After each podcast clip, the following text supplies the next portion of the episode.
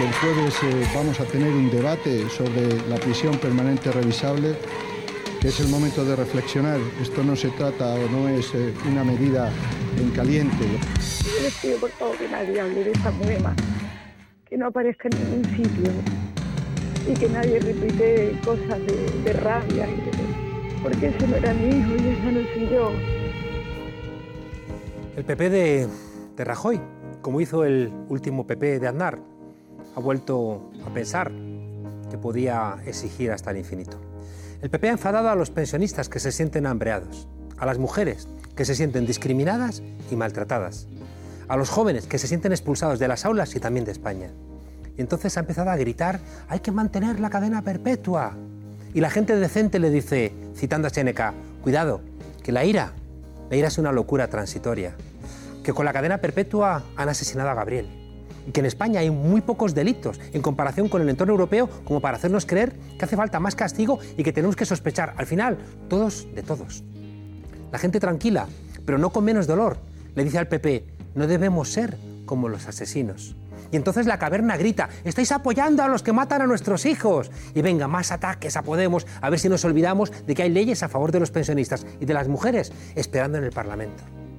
Y Rafael Hernando echándose encima toda la basura como si le cupiera un vertedero dentro. Y dice delante de la capilla de Gabriel a los demás partidos que hay que apoyar la prisión permanente renovable, es decir, la cadena perpetua.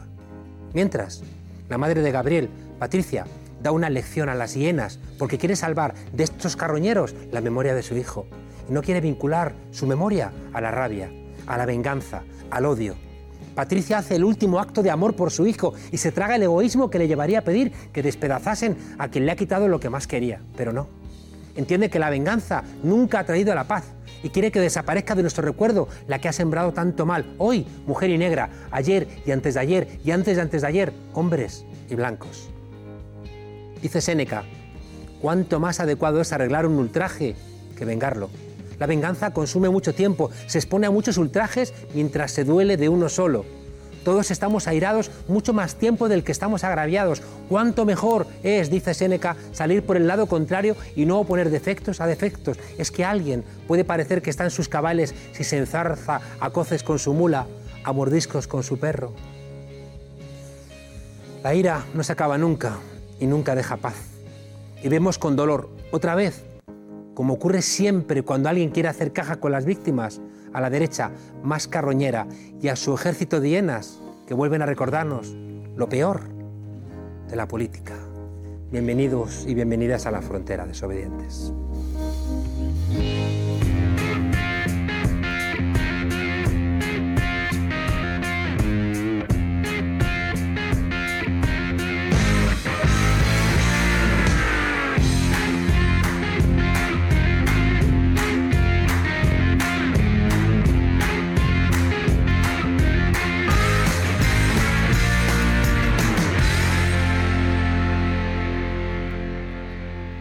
Nos lo recordó, o por lo menos a mí me lo contó Will Eisner con su contrato con Dios.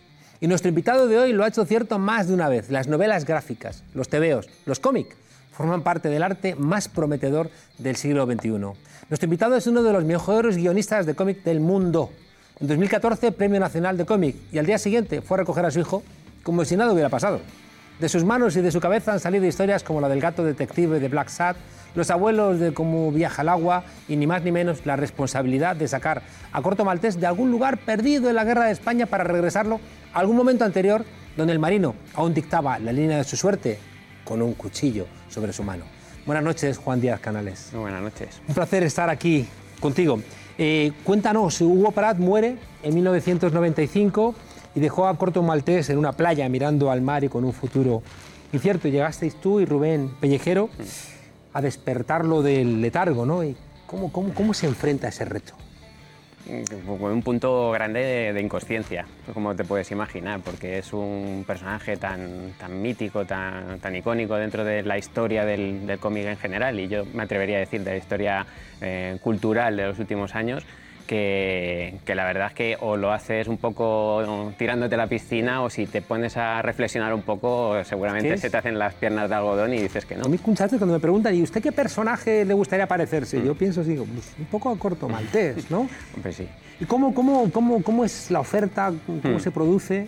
Bueno, pues estas cosas siempre pasan un poco por azares, por combinaciones de, suerte, de, oportunidad. Entonces, em, la oferta viene de parte de Patricia Zanotti, que es la persona que gestiona los derechos de Hugo Pratt. Hmm. Eh, bueno, ya los gestionaba durante la vida de Hugo Pratt, los últimos años de su vida, y ahora, después de su muerte, pues sigue gestionando todo el legado, digamos, los derechos de publicación, los originales, etcétera.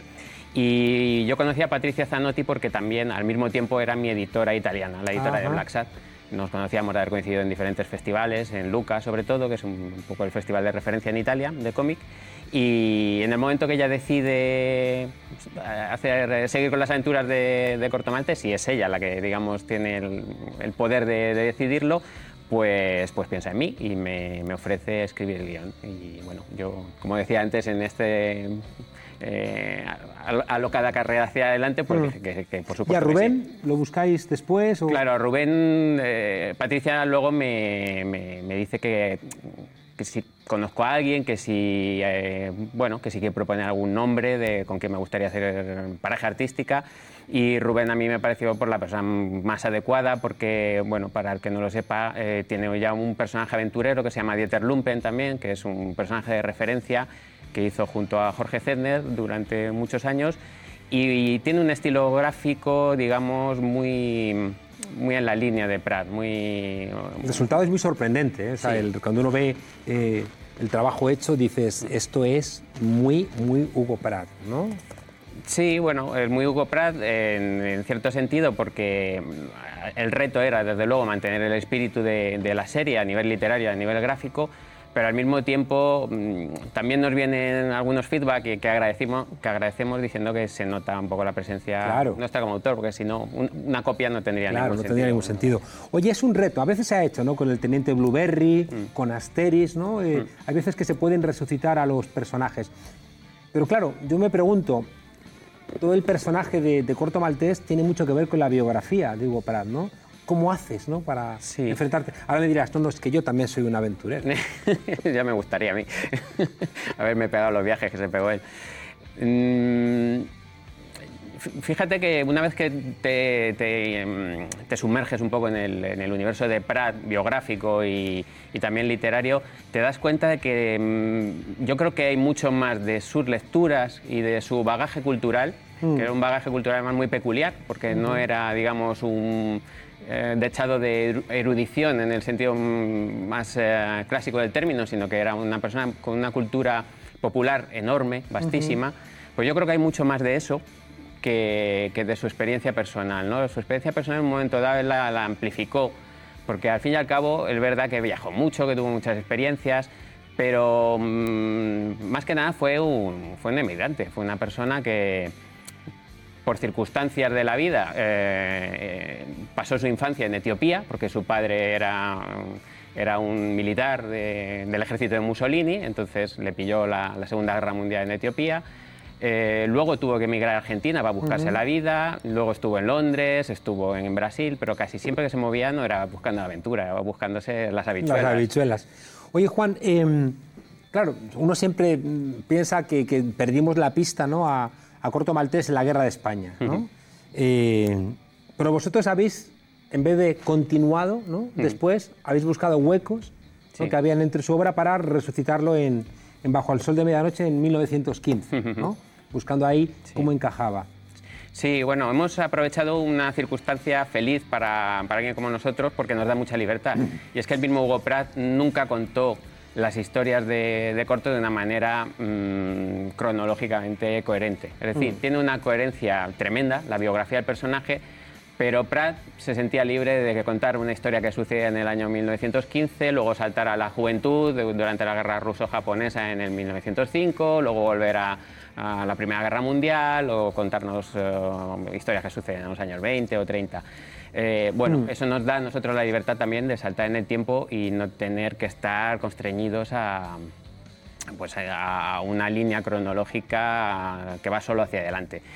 la buena noticia es que efectivamente, como dices, dejó muchos huecos en blanco de la biografía del personaje y claro, como sucede en un periodo histórico tan apasionante, pues pongas donde pongas la historia que quieras contar, vas a encontrar...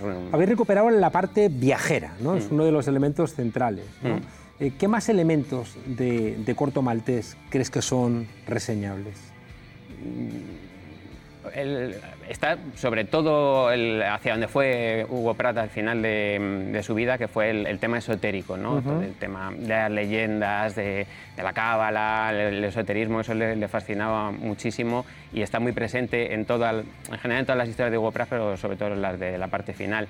A nosotros no es que nos interese, nos interesa, pero digamos que el, corto que echábamos de menos como lectores es un poco más el aventurero y, y hacia ahí hemos ido. Entre otras cosas porque la parte de aventura, y sobre todo la aventura tal y como entendía Hugo Pratt, y como nos la mostró con Corto Maltés, pues tiene mucho también, da mucho juego, le puedes meter muchísima ideología, le puedes meter muchísimo conflicto mm, ético, si quieres, eh, y puedes hacer un repaso, como decía antes, a esos mm, eventos históricos tan, mm. tan apasionantes. Corto como que no quiere meterse en problemas, pero al final siempre se mete en problemas, a veces solamente por hacerse el gracioso, ¿no? O por soltar una ironía o por, confrontar a los poderosos, ¿no? De alguna forma. Sí, es un personaje muy, muy contradictorio, muy lejos del maniqueísmo. Yo creo que fue el gran, el gran acierto de Pratt y, y, digamos lo que marcó la diferencia con otros héroes del cómic a los que estamos acostumbrados, ¿no? Nace en 1967, es la primera historia, o sea, muy, fíjate, casi coincidiendo con el mayo de 68, ¿no? Y entonces, claro, mismo Pratt decía, le encantaba decir que era un libertario, ¿no? Un hijo de, de su tiempo, bueno, yo creo que es uno de los grandes valores que tiene, ¿no? Eh, pero más que ese aspecto cínico, que muchas veces lo que la gente pone en, relieve, a mí lo que me, más me apasionó desde siempre y que me interesa y, lo que me parece que lo hace de actualidad hoy en día es que es de esas personas que te hace pensar. Es decir, él siempre se está cuestionando a sí mismo y por lo tanto, si en el momento que te sientes identificado, pues tú también vas a ir ¿no? por ese camino ¿no? del, tener, eh, del desarrollar un sentimiento crítico. Decía alguien que la última guerra donde había buenos y malos fue la guerra de España, ¿no? o mm. quizá la Segunda Guerra Mundial también, ¿no? y a mm. partir de eso todo se hace como mucho más sucio, ¿no? y en esa suciedad que es difícil, ¿no? a mí me resulta difícil imaginarme a, a Corto Maltés en la guerra de Siria, ¿no? me resulta difícil imaginármelo en en estos conflictos actuales.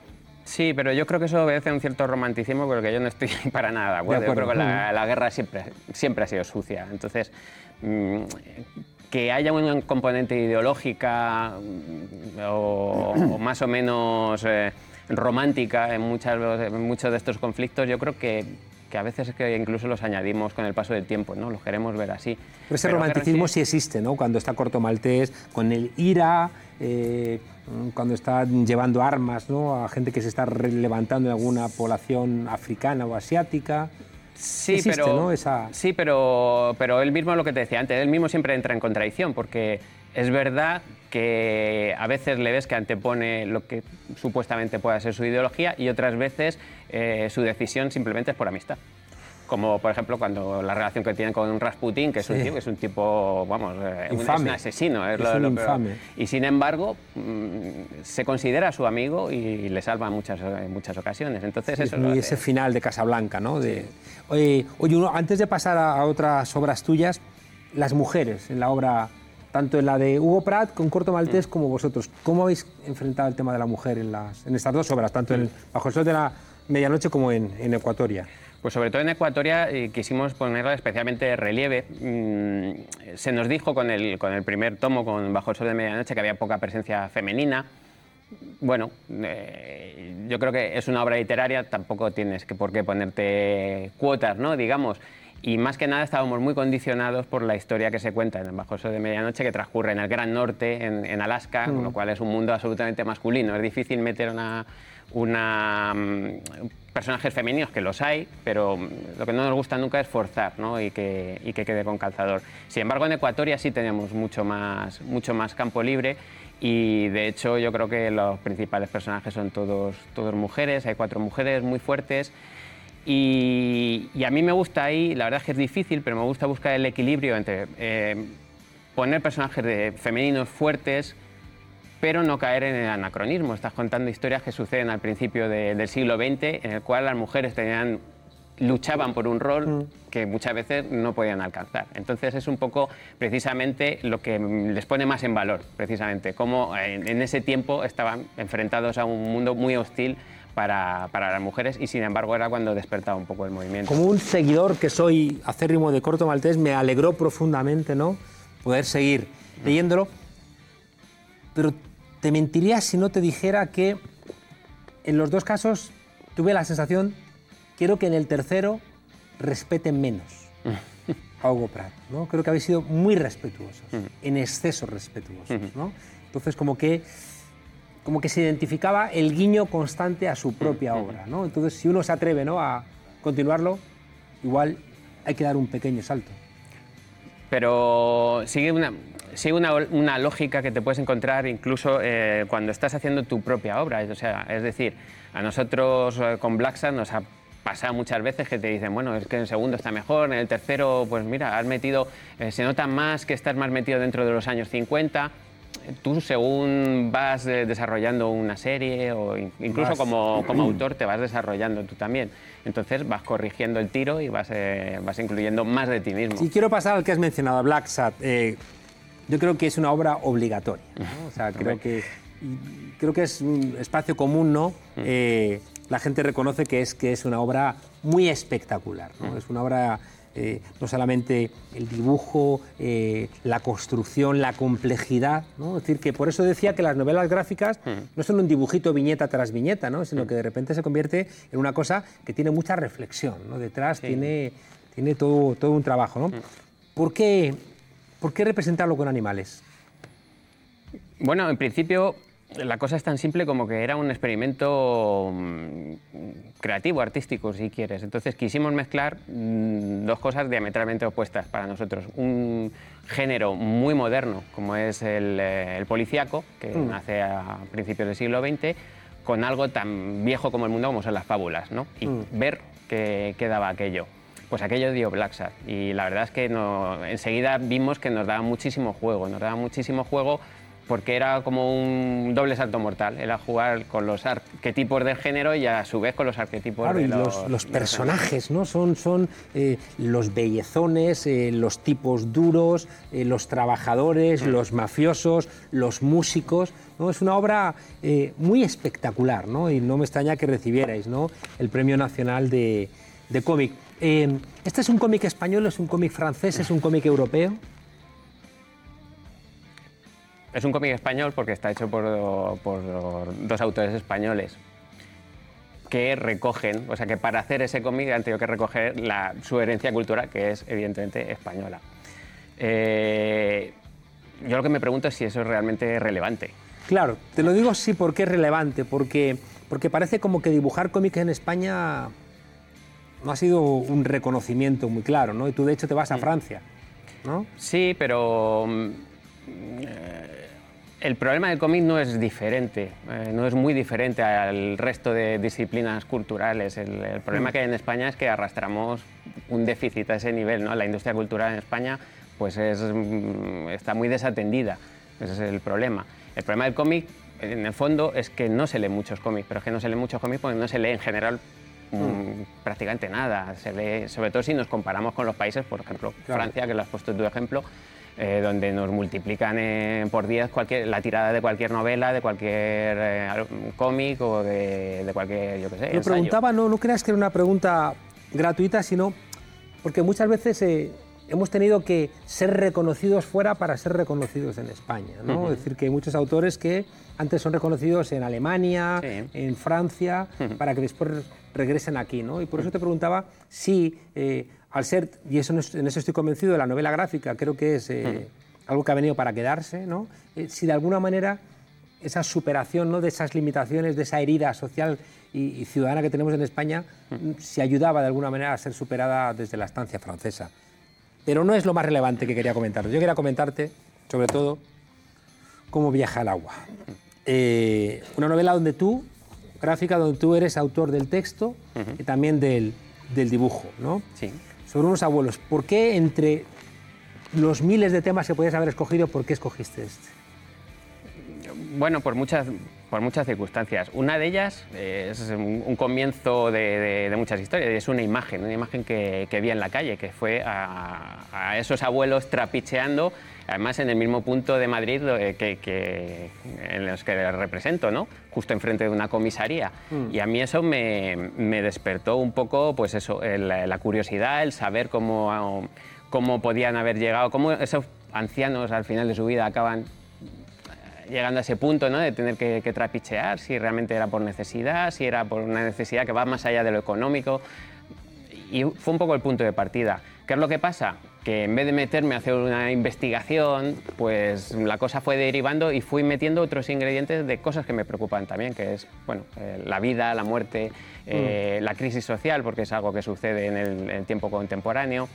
Un poco por alejarme también de, los otros ambientes que, que a través de juegos te puedes expresar, pero que no, son un poco más ajenos, como puede ser las aventuras de Corto o, la América de los años 50 de Black Me llama la atención que, no hay ningún canalla en esta obra, hay, al revés, hay gente como, como con un gran corazón, sin embargo la mirada es como desesperanzada.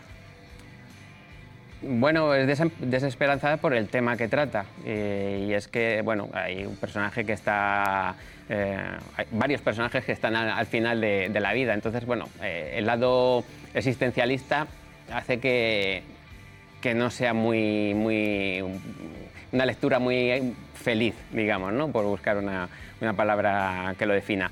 Pero al mismo tiempo sí me interesaba poner en relieve eh, un montón de, de personajes no amables, sino positivos, positivos en el sentido de que son personajes que normalmente no vemos en las noticias, mm. no tienen ningún tipo de, relevancia eh, y parece que al final que son invisibles y que no existen. Y es la gente que, pues, que ayuda desinteresadamente o que directamente su oficio es ayudar a otras personas, como puede ser gente que trabaja en el SAMUR social o, gente simplemente buena que ayuda a los demás.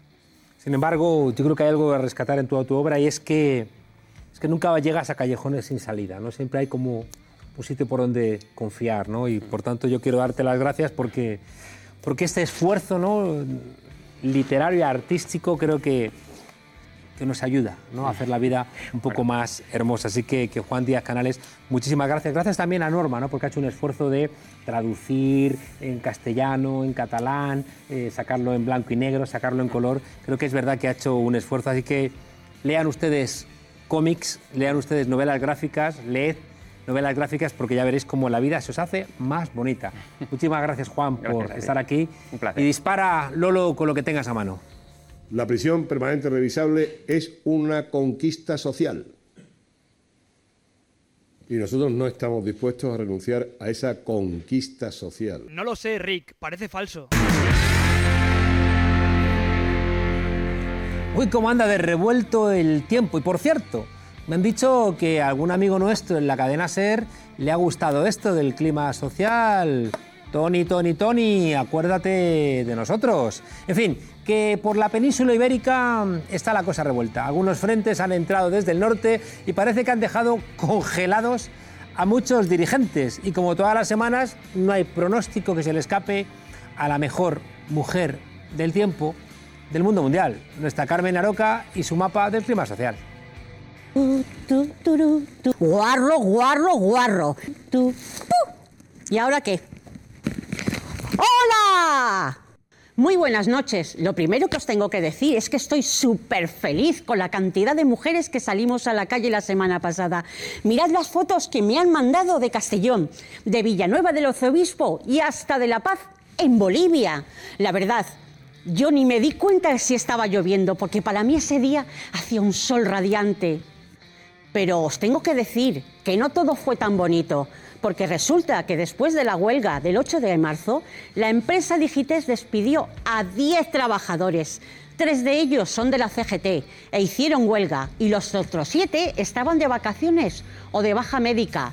Pero a la empresa eso les dio igual. Pues atentos, señores de Digites, para vosotros os pronostico una ciclogénesis que os va a explotar en todas las narices. Y otra borrasca que entra por San Fernando de Henares, en Madrid. Los empleados de Amazon están que trinan, porque dicen que si la empresa está tan contenta por lo bien que les va, Pues que se debería notar en sus sueldos, por ejemplo, pagando las horas extras. Así que va a haber paros el día 21 y el 22 de marzo. En Murcia lo que tenemos es sequía, porque secos están dejando los bolsillos de los que se manifiestan contra las vías del AVE. A Paco el carnicero le han puesto una multa de mil euros por comer pipas. en actitud desafiante, vamos, que ahora comer pipas en la calle también va a ser una actividad de riesgo. Pues mirad, cómo me las como. Pues ya me dirán los señores policías si lo que estoy haciendo está bien o me tienen que poner también una multa.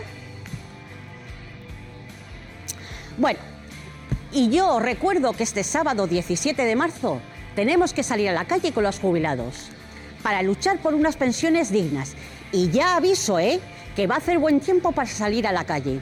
Bueno, ya sabéis que podéis seguir mandándome mensajes, fotos y vídeos a mi WhatsApp al 634-270-379 y también al Twitter arroba Carmen Aroca ELF. Bueno, que tengáis una buena semana en las calles.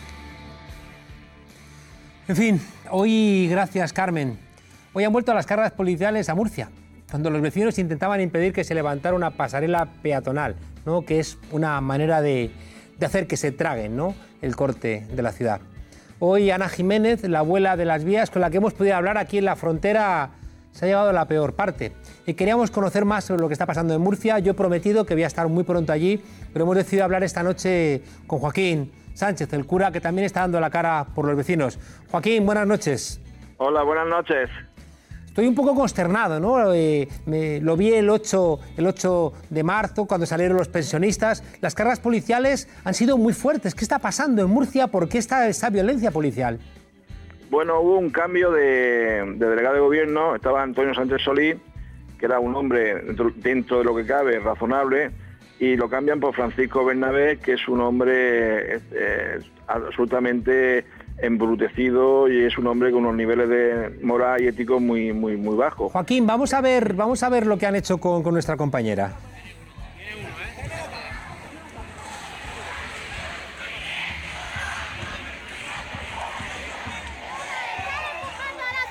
Ahí están llevándose a,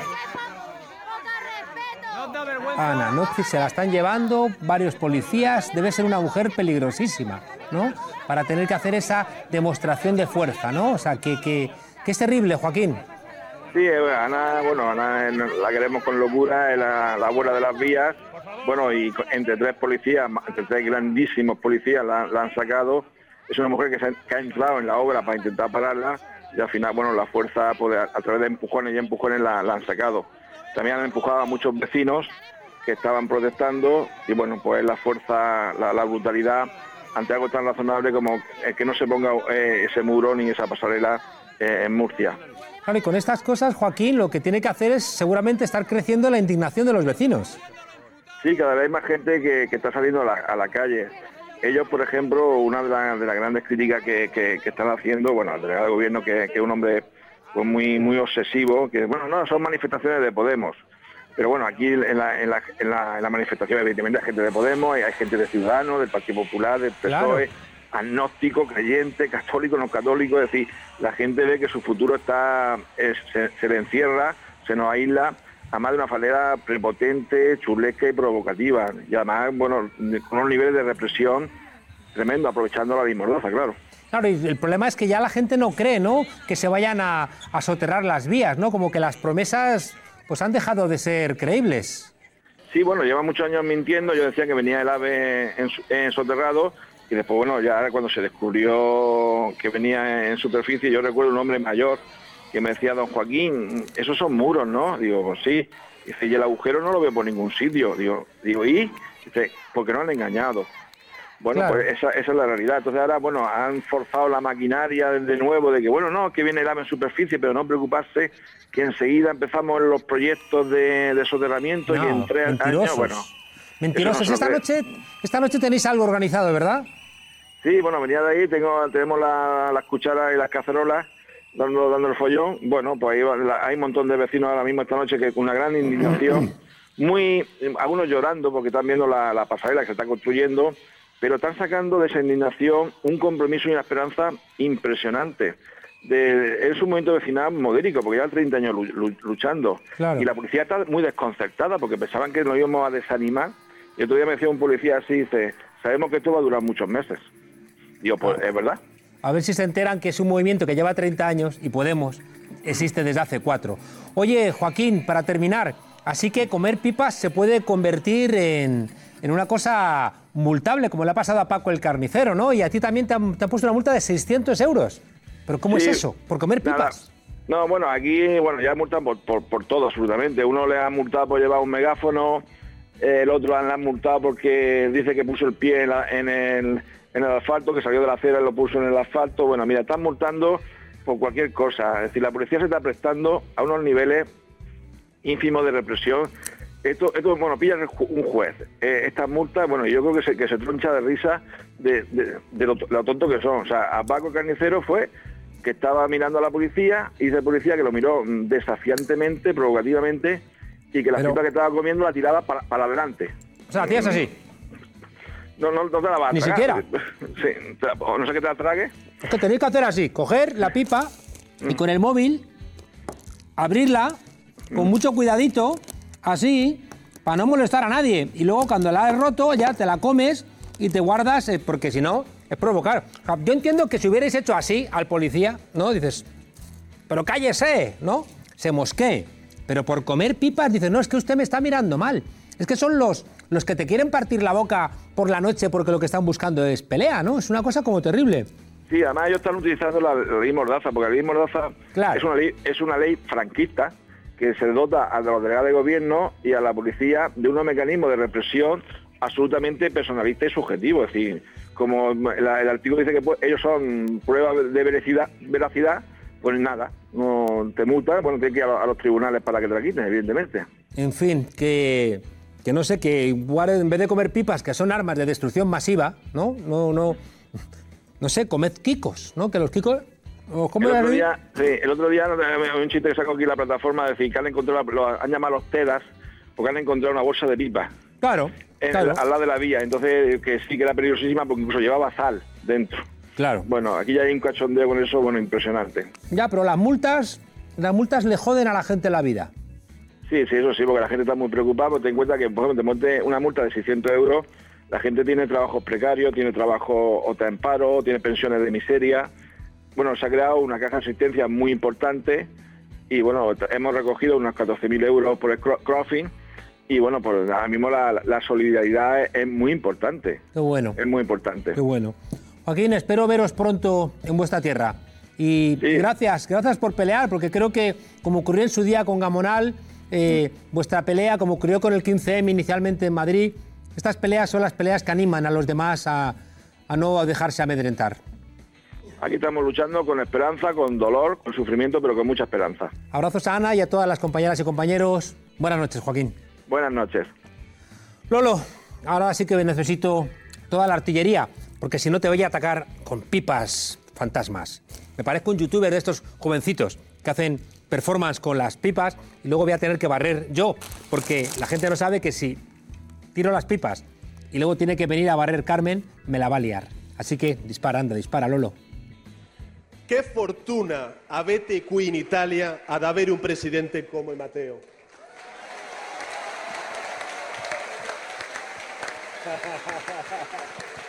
Perché non mi conosce bene. Un primo ministro che sta dimostrando che esiste un'alternativa alla politica conservatrice e ai discorsi pieni di false promesse. Un leader por detrás quedaría el Partido Demócrata de Matteo Renzi, el gran perdedor que obtendría en torno al 20% de los votos. ¿Eh?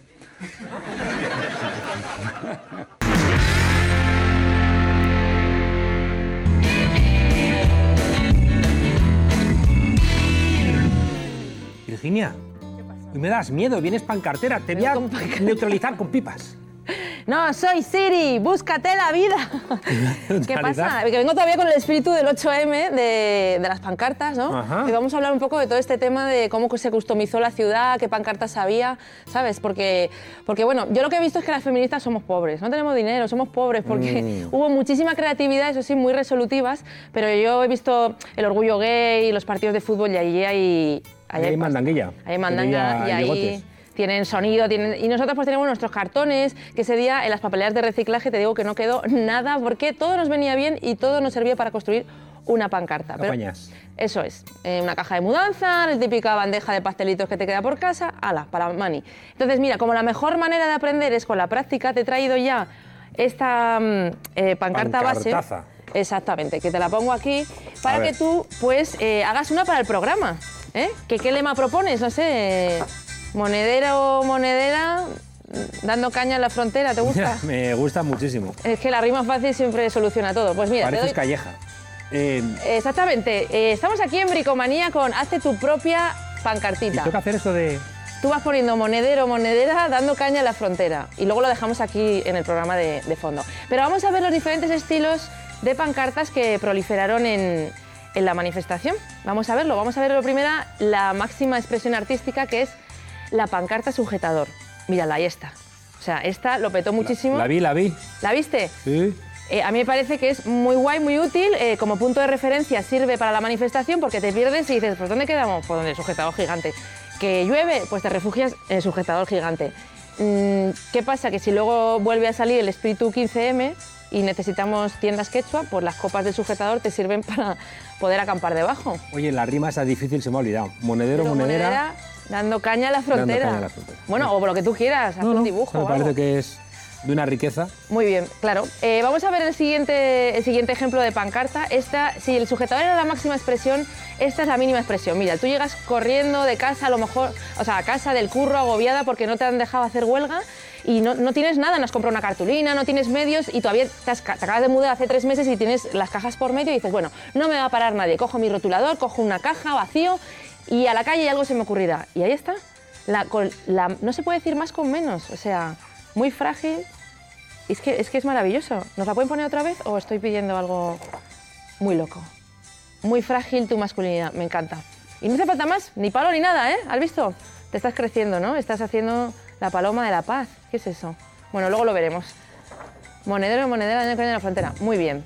Precioso. Ah, que has creado como un híbrido fantástico. Vamos a ver el siguiente ejemplo. A ver. A ver si puedes coger alguna idea de lo que viene ahora. monedera, dando caña en Con la hashtag frontera. en la frontera, muy bien, a tope de millennial. Vamos a ver el siguiente ejemplo que tenemos eh, de customización panca- pancartil, que es este. ¿eh? La cena de Ah. Nochevieja que la haga Jesús Calleja. Esto es una señora de Valladolid que, eh, pues bueno, estaba muy harta por la cena de Nochevieja, que tuvo que pelar muchas gambas o algo, y como la rima fácil siempre funciona, por la cena de Nochevieja que la haga Jesús Calleja, que me figuro que estar- est- estaría Jesús Calleja ahí, pues donde se sube él, a los montes, a los Himalayas, a esos sitios, abriendo en el campamento base su lata de alu- de alubias y de repente le pitaría el oído y diría, ¿pero qué, pero qué es esto? ¿Que, que- que- que es el mal de altura? No, es esta señora que está hablando de ti. Nos ha influido en sus rimas. Ha creado un estilo esta señora de, de Valladolid. Bien, vamos a ver el siguiente, eh, el siguiente ejemplo. ¿Puedo poner así la pancarta por detrás? Puedes poner lo que quieras. Aquí me queda bien. Mira, además voy engamada. Una fantasía es esto. El siguiente ejemplo, buah, esta me encanta. Este es técnica mixta de collage ¿eh? y eh, seguidora fan. Una seguidora de OT que ha aprovechado que Amaya es muy feminista y que es muy expresiva a pesar de ser de Pamplona y ha puesto pues, su mítica frase, ¡buah, qué horror! El patriarcado. Y este es el meme eh, analógico, ¿no? Es el meme pretecnología. O sea, el meme ha salido de la pantalla ahí se ha hecho sólido, como el agua y como Rajoy, que a veces pues, se nos materializa en persona y sale del plasma. Una maravilla. Y por último ya, pues si te lías mucho y ves que estás muy agobiado y que no, no tienes de nada en casa, no tienes rotuladores, no sabes dónde dejaste el celular la última vez, no sabes nada, pues te reúnes... eh, eh, Ah, me he adelantado. Este es Lorca. Este es Lorca. Aquí yo tengo mis dudas, porque claro, iba las feministas, íbamos las feministas locas por la ciudad customizando todo, y de repente, como ya no hay estatuas de Franco ni nada, y hay muchas esta- estatuas de arte abstracto, pillaron a este hombre ahí y le pusieron delantal, le pusieron el plumero y. Pero a sé. Lorca le encantaría, yo creo. Hombre, Lorca iría a la manifestación 100%, y a lo mejor hasta con el look ese, ¿no? Sí. ¿Tú crees que está bien sí, ese sí, él ejemplo? se Vale. divertiría muchísimo. Bueno, a mí no sé, no sé qué pensar porque, porque Lorca era un tío que, que precisamente defendía mucho a la mujer, a la mujer reprimida. Por eso iría a manifestarse. Iría a manifestarse seguro.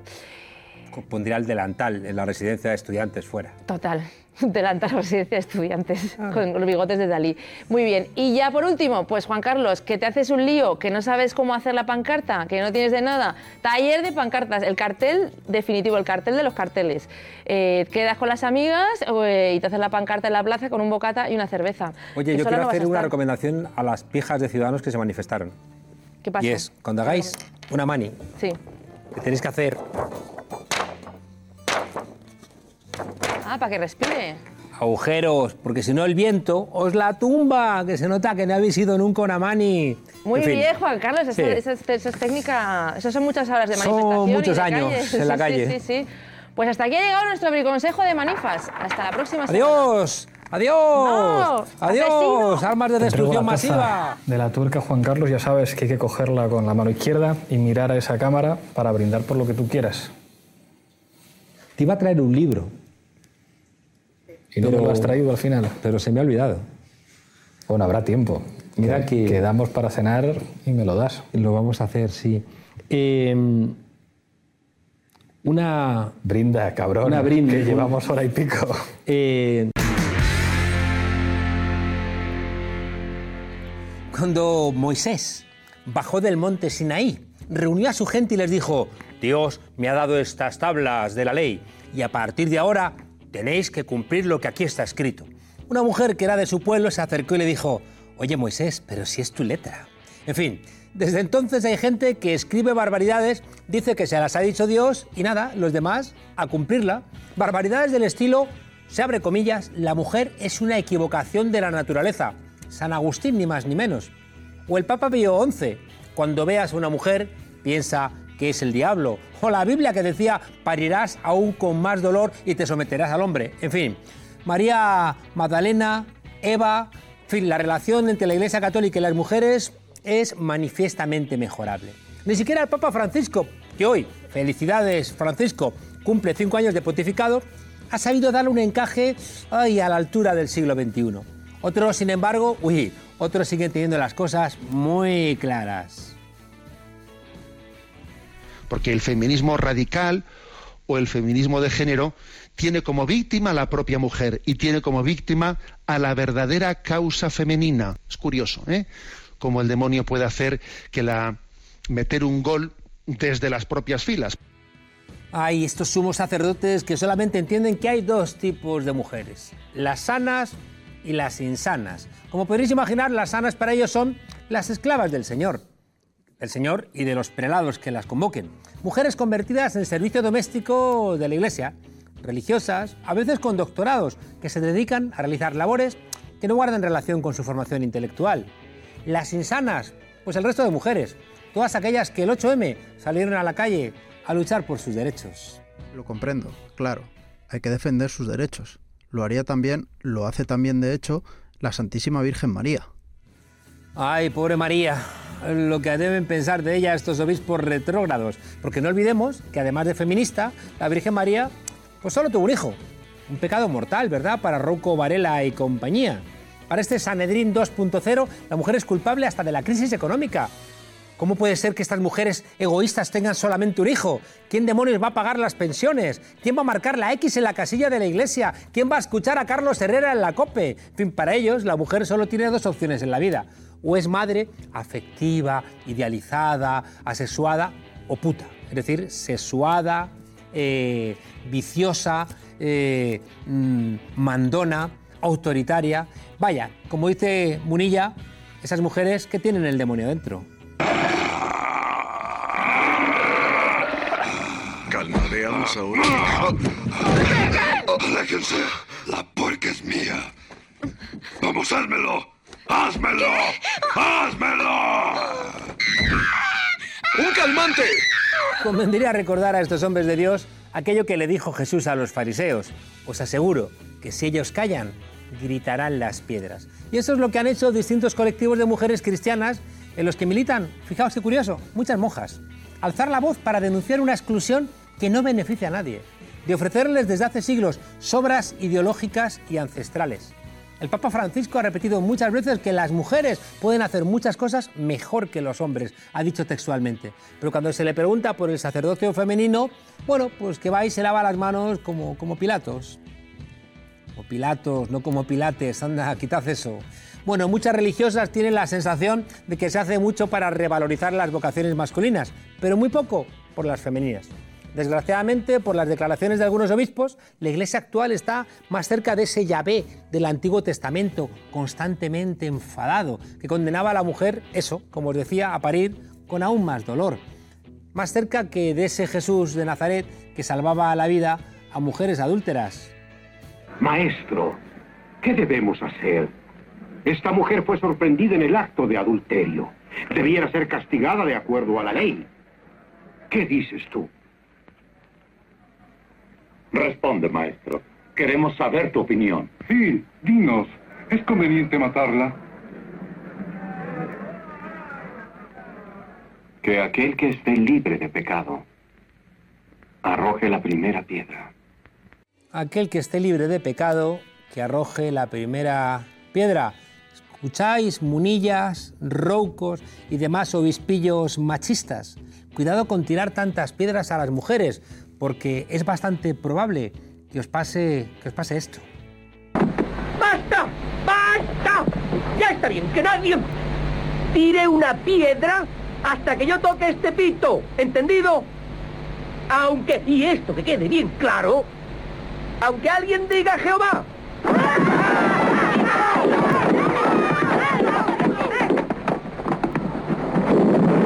Buena puntería. Resulta muy curioso. Tengo la sensación de haber estado en coma 20 años. Y ahora estoy saliendo de él.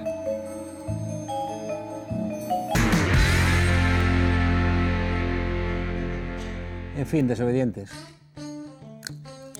De comer pipas.